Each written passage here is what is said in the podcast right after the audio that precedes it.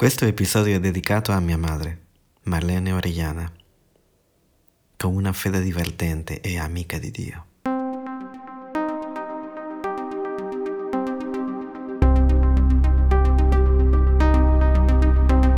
Mistici, una fede esperienziale.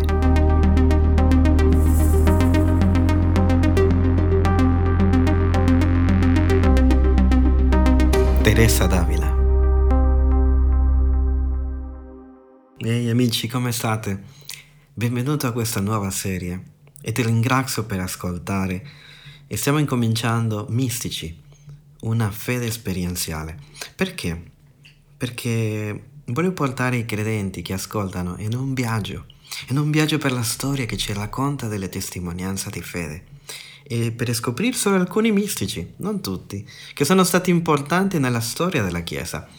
Questo viaggio davvero Voglio che ti aiuti ad avere una fede più robusta ancora e credo che dobbiamo sapere, dobbiamo ricordare, dobbiamo conoscere queste persone per avere un altro livello di fede. La Chiesa di Cristo non ha incominciato 50 anni fa con dei movimenti, non ha, non, non ha incominciato in Azusa Street. Non possiamo dimentica- dimenticare quello che accade dopo la persecuzione romana, fino alla riforma. Vi ricordate che avevo fatto un episodio della persecuzione? Ma qualcosa, molte cose sono successe dopo. La Chiesa ha duemila anni di storia e non possiamo semplicemente dire che buttiamo alcuni pezzi della, della storia alla, alla spazzatura. Dobbiamo conoscere come lo Spirito Santo ha sostenuto la promessa di Cristo che le porte dell'inferno non avrebbero sopraffatto la Chiesa. E questo non vuol dire che non ci sono stati momenti dove sembrava che il cristianesimo era parecchio morto, no? Ma è lì che appaiono i mistici per riportare riforma, risveglio, rivelazione e per condurre a Cristo alle persone, anche non avendo tutte le risposte o totale chiarezza di ciò che avevano ricevuto. che emozione ragazzi. Prima di partire però Uh, ci sono altre cose che dobbiamo ricordare e, e voglio fare tipo una intro a, a, questa serie. Sappiamo che abbiamo avuto degli episodi che parlavano della storia della Chiesa e ne ho tantissime in mente eh, in futuro per parlare e condividere. Quindi numero uno, quando parlo di mistici, so che molti si spaventano già con questa parola, Caccia alle streghe, eh, quel titolo, eh, c'è una persona che mi ha detto, no, io quando ho visto quel titolo ho detto che cosa ci sarà? Deve, devi avere una mente aperta per quello che sto per condividere. Perché alla fine in quell'episodio stava parlando di Giobbe, però voleva, voleva una storia per introdurre, voleva parlare del nemico, del diavolo. La parola mistici è stata usata per parlare di persone troppo radicali, con la sua spiritualità o per qualcuno che si inventa delle cose, che inventa, eh, che pensa raro, che, che non la pensa come la penso io, quindi mi spaventa. Alcuni la intendono solo come una persona, eh, non so se riesco a dire questa parola, superstiziosa, ma anche in realtà non c'è niente eh, di genuino in quella persona, quindi ciò che condivide non è vero. Perché allora mistici? Mistico è la conoscenza sperimentale di Dio.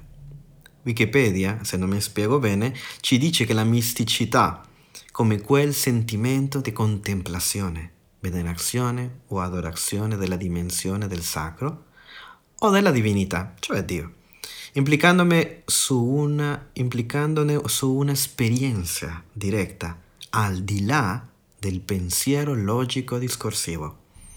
Oppure mistico è qualcuno che ha avuto un'esperienza diretta con Dio Mistico per questa serie significa qualcuno che ha avuto un'esperienza della conoscenza di Dio, in modo esperienziale.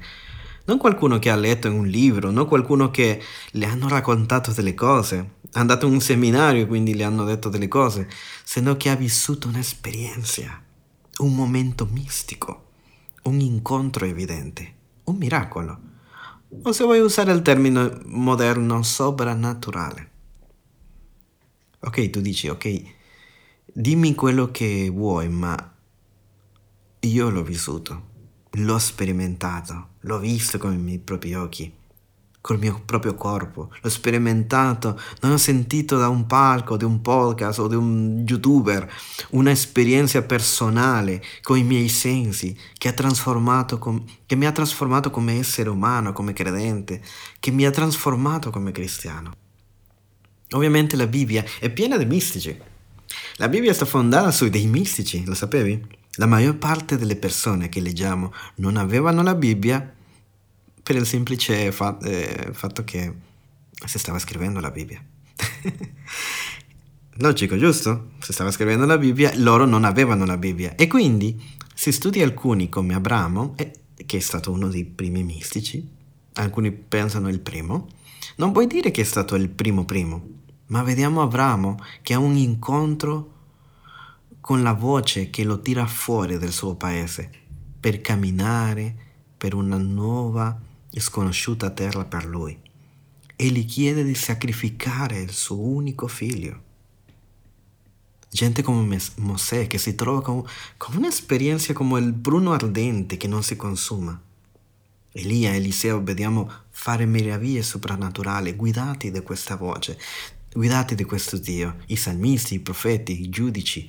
E vediamo queste esperienze e noi diciamo wow, piano piano eh, la loro fede cresceva, loro facevano degli atti eroici. Alcuni sono stati chiamati eroi della fede perché hanno sperimentato, hanno vissuto Dio in un modo esperienziale, direttamente. E la lista è lunga, l'Apostolo Paolo eh, nella via di Damasco ha avuto un incontro mistico con Gesù. Quindi quando usa quella parola ci riferiamo a quello. E sapete cosa credo nel 2021? Che il cristiano del futuro dovrà essere un mistico o smetterà di esistere. Ripeto e profetizzo alla Saint Generation e a quella dopo, il cristiano del futuro o sarà mistico o smetterà di essere. E per me questa è la mia opinione personale e lo vedrai se ho ragione. Ok. Risveglio. Cos'è il risveglio? È tornare a essere mistici. Non solo perché ho avuto delle esperienze mistiche anche io, ma perché quello che vedo in questi vent'anni di, di una fede, no? cioè, di aver fatto una eh, scelta seria con Dio, che siamo, siamo, in questo tempo troppo focalizzati, troppo um, i nostri occhi sono nell'apparenza, ad apparire figo, apparire cool avere belle foto di Instagram, fare tutto perfetto, il perfezionismo. Io sono esigente con me stesso e sono esigente con ciò che faccio, cerco di fare il meglio. Ma gli amici di Dio nella Bibbia hanno avuto eventi, eventi mistici. Giovanni l'Apostolo, intendo, non solo ha avuto migliaia di esperienze mistiche mentre Gesù era qui sulla terra, ma anche dopo delle rivelazioni che conosciamo come l'Apocalisse. Perché non uso la parola soprannaturale in sé? O miracolosa, o non lo so. Perché penso che perde il senso di quello che voglio dire. Non si adatta a questo tipo di persone. Oltre che la storia stessa le chiama mistici. Questo non vuol dire che tutte queste persone della Bibbia hanno capito tutto ciò che stavano sperimentando. È una cosa che dobbiamo ricordare. Ma è stato reale per loro. Se la nostra generazione ha esperienze reali con Dio, e del mondo spirituale, nessuno, nessuno potrà togliere questo. Nessuno ti potrà ingannare, nessuna falsa dottrina ti, porta, ti porterà via. Ogni umanesimo sarà davvero patetico perché noi lo abbiamo sperimentato. Dio e nessuno, nessuno ce l'ha raccontato, molta gente ha paura di questo perché pensano che allora eh, buttiamo la parola di Dio alla spazzatura, ma la vera esperienza mistica è quella che ci conferma chi è Lui, ciò che abbiamo letto nella parola. Abbiamo bisogno della parola, ma anche dello Spirito. Ne sono di una, ne sono dell'altra.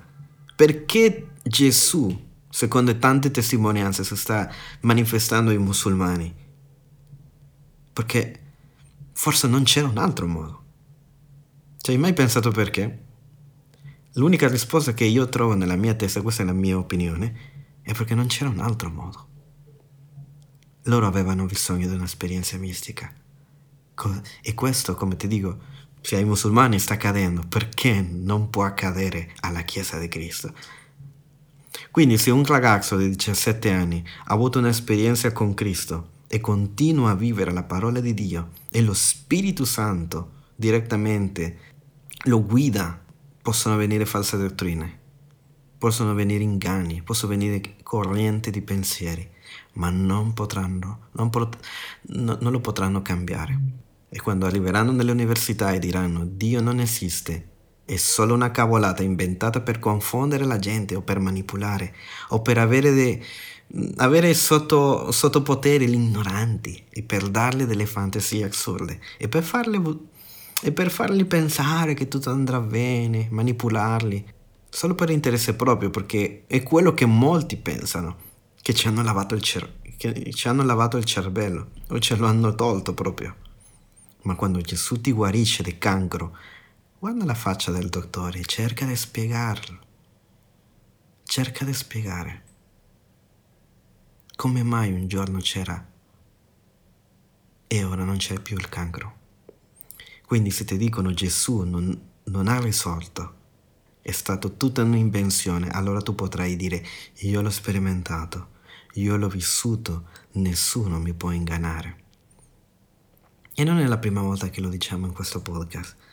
Però, come ti dico, vi faccio la promessa, sentirete cose strane in questo podcast. Allora, parlando di queste cose rare, per me potrebbe essere più, più raro che mi parli di qualcosa in cui non hai mai avuto a che fare. Se tu mai sentito la sua voce, se tu mai sentito la sua presenza, se mai sperimentato il suo amore e se non credi in questo, per me è raro. E desidero che la gente che amo e te, e te che mi ascolti gentilmente sviluppi un'amicizia con Dio. Come Abramo. Perché non si è fermata lì, cioè il suo rapporto con Dio parte dalle esperienze che lui ha avuto con lui un rapporto sperimentale, una vita piena di storie, una vita piena di, di storie soprannaturali, di miracoli, di segni, prodigi, piena di, se lo vuoi chiamare allo stile postmoderno, sì, soprannaturali. Che tu possa camminare e vivere, vivere nello divino, che tu possa, che quando tu avrai dei nipoti potrai dirle tutte le avventure che tu hai vissuto con lui una eredità di fede propria e non prestata perché alcun altro l'ha vissuta. Non vedo un altro tipo di Vangelo che il soprannaturale. Dio non è un'idea, non è un Dio lontano, strano, come un giudice insicuro che, che, che devi cercare di non farlo arrabbiare. Se no che tu possa sperimentare Lui come un vecchio amico, perché lo conosci bene, perché non vedi l'ora di, pres- di, stare con Lui. Bene, Parlerò dei mistici vecchi, no? non parlerò degli ultimi cento anni, de, cioè a, al, al, nostro tempo. Potrebbe essere un'altra serie, questa, questa dei mistici moderni, ma la storia ha persone molto interessanti, eroi della fede dopo la Chiesa primitiva. E non mi scandalizzate perché sono alcune persone prima della Riforma ma questo non annulla la loro testimonianza. E lo vedrete anche se vedremo molto cattolicesimo in loro, vediamo che anche in quel contesto loro erano già eh, catto- cioè loro, erano, loro erano cattolici, ma loro erano pre-riformatori. Anche prima della riforma lo Spirito Santo si stava muovendo. Non è che lo Spirito Santo si è addormentato in quel tempo. Lui sempre sta agendo. In realtà non ha smesso mai di farlo. E poi che la gente idolatra queste persone, cioè idolatrano pure Maria, ma non, per quello strappiamo la, la parte la, della Bibbia dove c'è Maria. Ok? Quindi, una parentesi, dal, dall'episodio persecuzione numero 21 a queste storie prima, prima della riforma ci sono stati secoli e quindi salteremo molti eventi. Ok, sì, già, ora sì, comincio. Quindi la prima persona è una mistica, è una donna, come avete visto dal titolo, Teresa d'Avila. Una persona davvero stupenda e mi piace molto. Lei è nata nel 515 in Avila, Spagna, ed è morta nel 1582. Era un tempo dove le donne non potevano lavorare e venivano da una famiglia molto ricca e si è ossessionato con la religione. La sua storia inizia un po' folle perché mostra una cosa un, è un po' infantile perché si ossessiona con la religione, si ossessiona con Dio, ma soprattutto con i martiri. Però perché? Perché lei ha cresciuto con la credenza che per arrivare in cielo, al paradiso, dovremo morire per la nostra fede, come i martiri.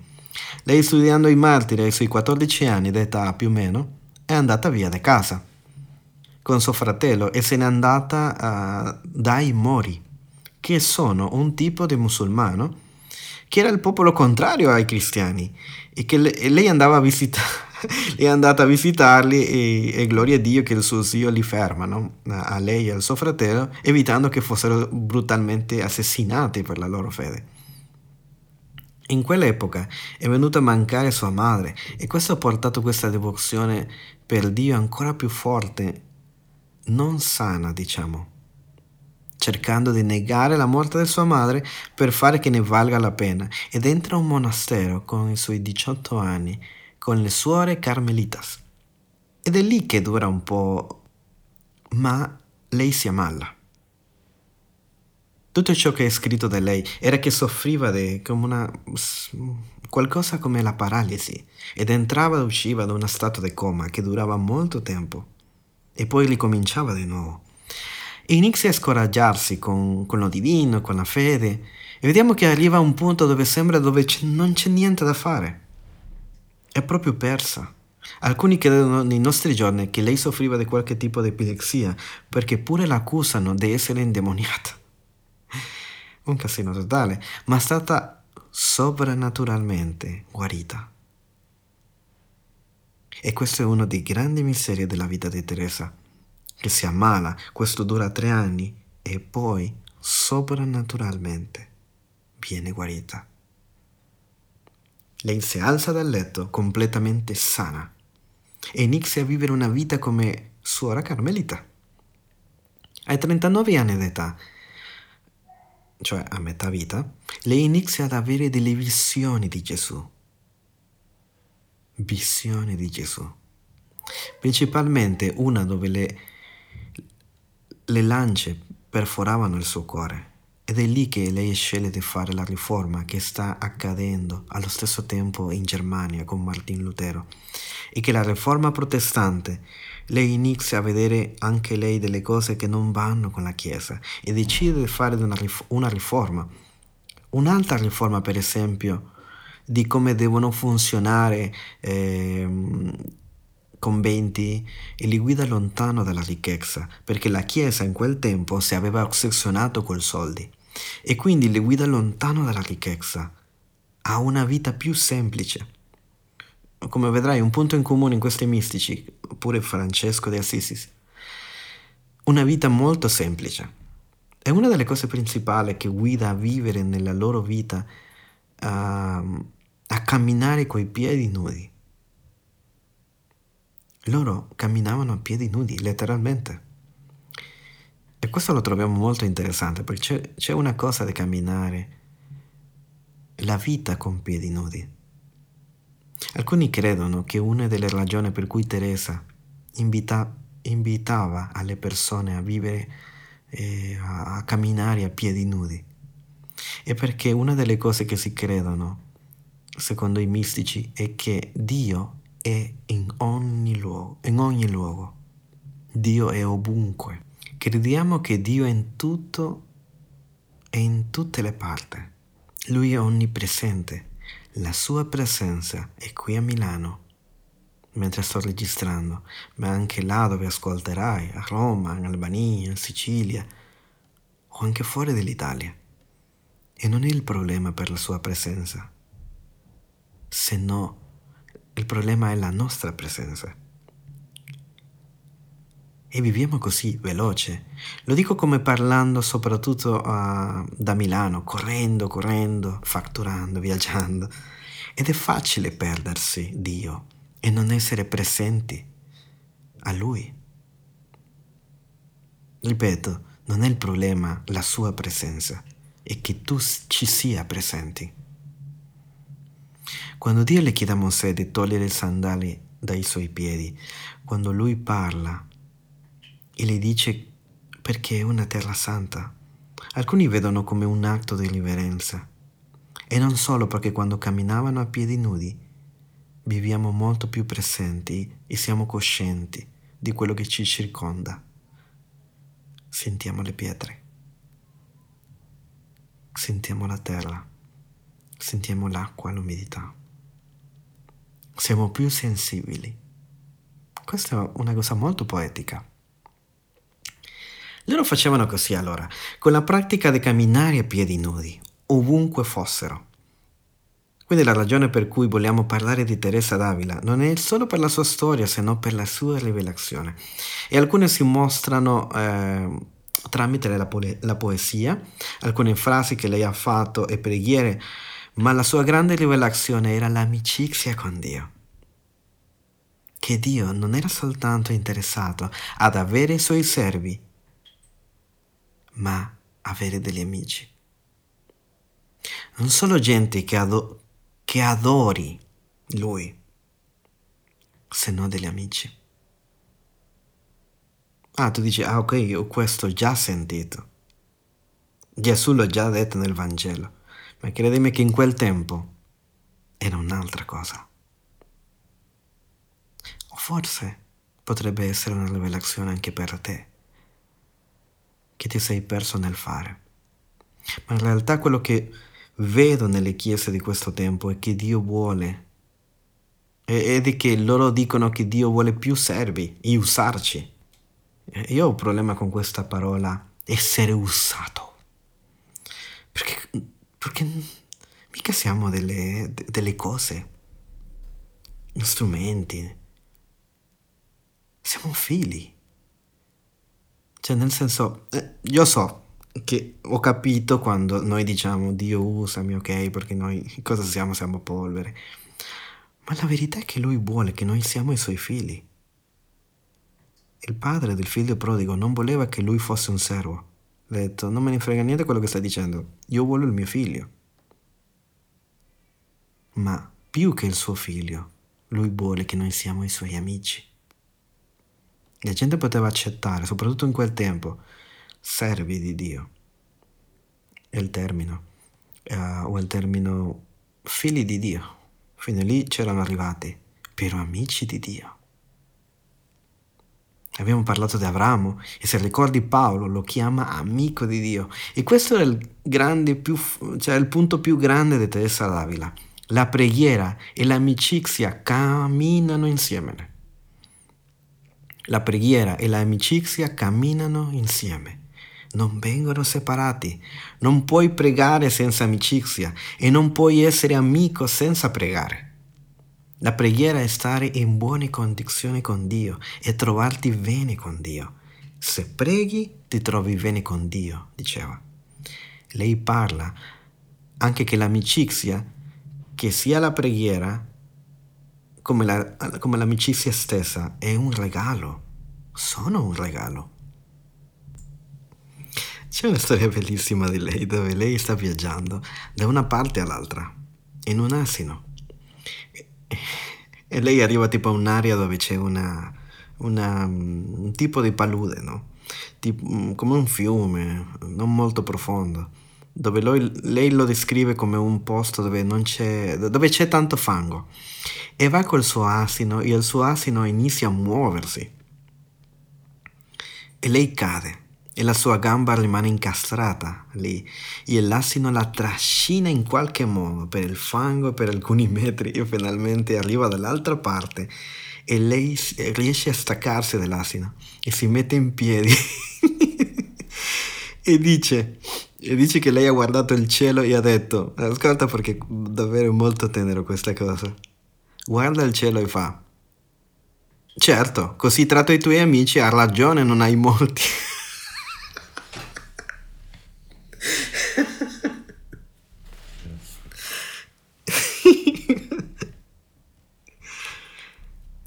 Se così tratti i tuoi amici, hai ragione, non ce l'hai molti.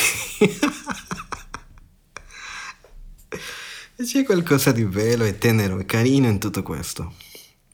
Lei aveva iniziato ad amare Dio ai 14 anni, anche se davvero aveva delle sue idee, no? Però era un amore... Era un amore ado- adolescenziale, sì? E vedi come questa fiducia ha solo cresciuto a- negli anni, no? Questo modo di parlare, come lei ha parlato a Dio, solo un amico lo può fare. Non era una cosa irriverente. Se tu solo hai timore di Dio, non gli parli così. Se no dice, vabbè, magari me lo meritavo.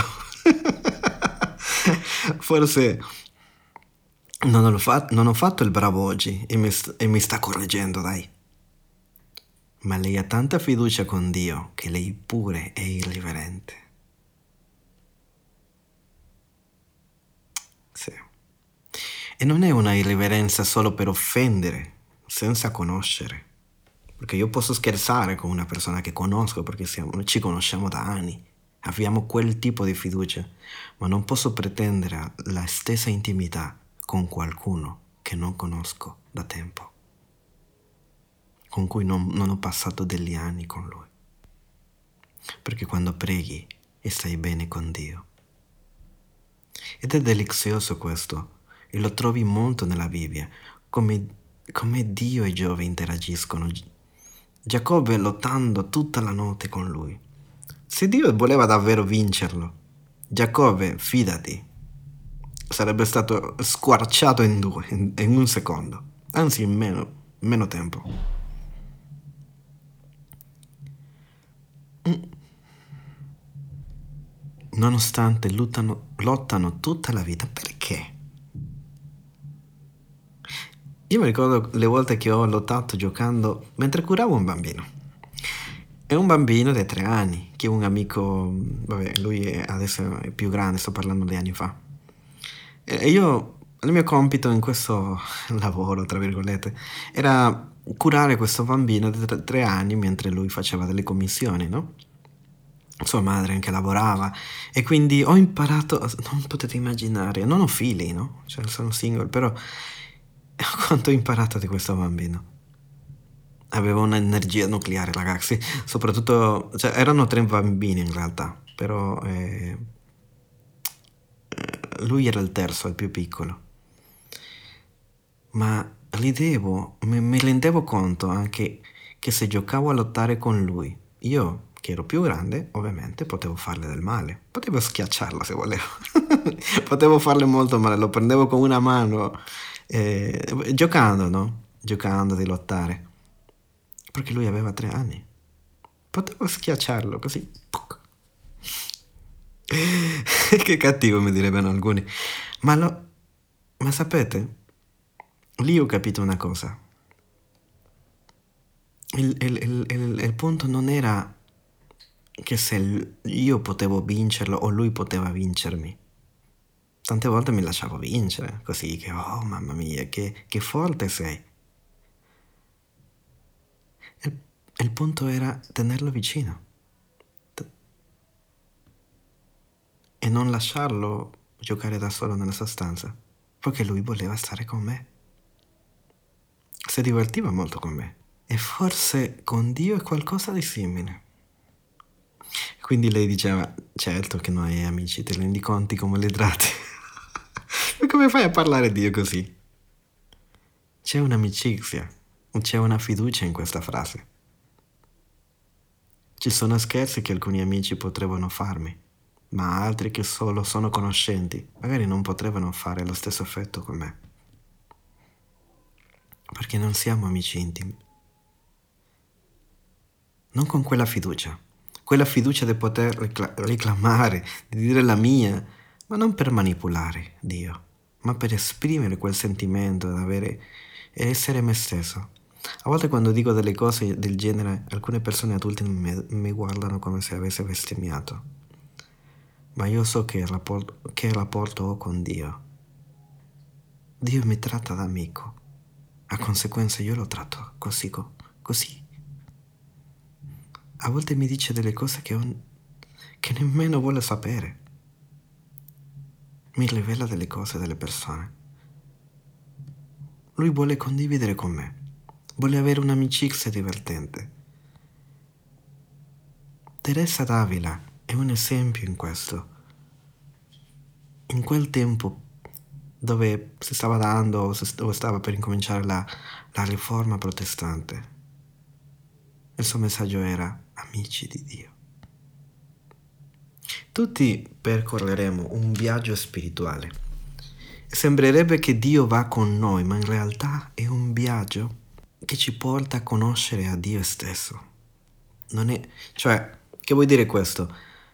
Maturiamo nel rapporto con Dio. Molto probabilmente incomincerà in certo modo e lo conosci in certo modo. C'è qualcosa che ti attira da Lui. La prima linea è essere salvo, tu ti avvicini a Lui come Re, eh, Salvatore, il timore del Signore, lo rispetti, lo veneri e cerchi di dare la, la, la tua vita e non sbagliare e poi vai nelle tue rivelazioni, nella tua esperienza con Lui e scopri che Dio ha la grazia e dice, ah ok, non è, non è lì a vedere ogni sbaglio che faccio. Cresci e scopri, e scopri eh, fede, e scopri perdono, e scopri fedeltà da parte sua, potenza, dimensioni, autorità. Inizia a parlare cose più serie di che solo Dio dammi 10.000 dollari. Cose più serie, cose che importano a Lui, cose che interessano a Lui. E Dio. E dici, non è lo stesso Dio come lo avevo conosciuto prima. È molto meglio ancora perché il rapporto cresce, anche se Lui è lo stesso ieri, oggi e sempre. Quindi cosa è successo? Dio è cambiato? No, il nostro rapporto con Lui è quello che cresce, è quello che matura. Quando Gesù chiama i suoi amici discepoli, lo fa prima di morire, non appena non lo conoscono. Loro lo hanno chiamato prima Ravi, maestro. Lui non cambia, ma siamo noi che cambiamo in realtà. Sembra il contrario, ma non è così. È per questo che voglio fare questo podcast e aiutarci a conoscerlo meglio, al seguente livello, e che tu non ti stanchi un esempio per farti capire ancora è il sole. Prima vediamo il sole muoversi, il sole, no? Si alza qui e si nasconde là. E, passiamo, e passa per ore, no? E sembra che, va, che, che il sole sta camminando, no? Ma il sole è statico. Ma allora siamo noi che ci muoviamo. Il sole è sempre stato lì. Siamo noi che cambiamo. Dio è come il sole. È sempre lì, sembra che lui si sta muovendo e invece siamo noi. Siamo noi che stiamo cambiando. Io in questo momento vedo una chiara distinzione del Dio che conoscevo nell'anno 2001 al Dio di oggi, nel 2022 perché ora conosco un Dio molto più generoso e buono di quello che capivo nel 1998, ma continuo a conoscerlo. Ma per poterlo conoscerlo dobbiamo cambiare. Noi. E certo non cambia molto la tua personalità e carattere, ma forse sì alcune idee di Dio che devono cambiare. Molti credenti pensano che il momento più puro della nostra vita è stato quando ci siamo convertiti. Forse non è così. Forse pensiamo al primo amore, nascere di nuovo, mi dà l'immagine di un bebè, di un bambino piccolo. Ma ti chiedo, come un bambino spirituale può parlare di amicizia, di fiducia? Come puoi parlare con un bambino di fiducia? Nel percorso dobbiamo cambiare, lasciare andare alcune idee che ci fanno paura di lui. Hai visto quelle persone che pensano di sapere tutto, che pensano di sapere tutto su Dio? Alcuni non sono più neanche credenti ora, perché era solo una credenza. Conoscere Dio è un invito eterno. non di un solo giorno, né di un solo evento, ma per farlo devi lasciare andare il vecchio modo in cui vedevi Dio. Per essere amico di Dio devi poter ved- avere la, la, la, la resa di lasciare tutto il vecchio, tutte le vecchie idee di come era Lui. E solo così maturare piano piano, giorno dopo giorno. Perché se solo il primo amore ti sostiene, allora forse stai vicino a perdere tutto, perché anche i matrimoni non possono vivere di quel tipo di amore iniziale. Deve crescere e deve maturare. Io non sono sposato, quindi se tu lo sai, tu lo sai meglio di me. L'amore matura, l'amicizia cresce, la fiducia aumenta e questo può dare paura a alcuni, anche se non lo dicono. Teresa Davila lo direbbe così nel suo poema che si chiama Niente ti turbi. Lei dice, niente ti turbi, niente ti spaventi, tutto passerà. Dio non cambia. La pazienza raggiunge tutto. Chi ha Dio non gli manca nulla. Solo Dio basta. Solo Dio basta. Se Dio vuole che siamo i suoi amici, cosa è allora un amico? Potrei pensare ai miei amici e quello che ho...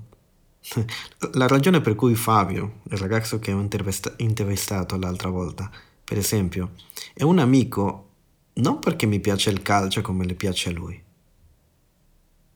mai amato il calcio in vita mia, ma abbiamo in comune le serie tv, amiamo i film.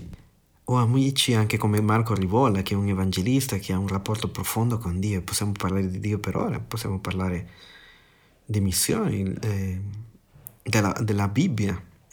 Ama pregare. E ho bisogno di gente così.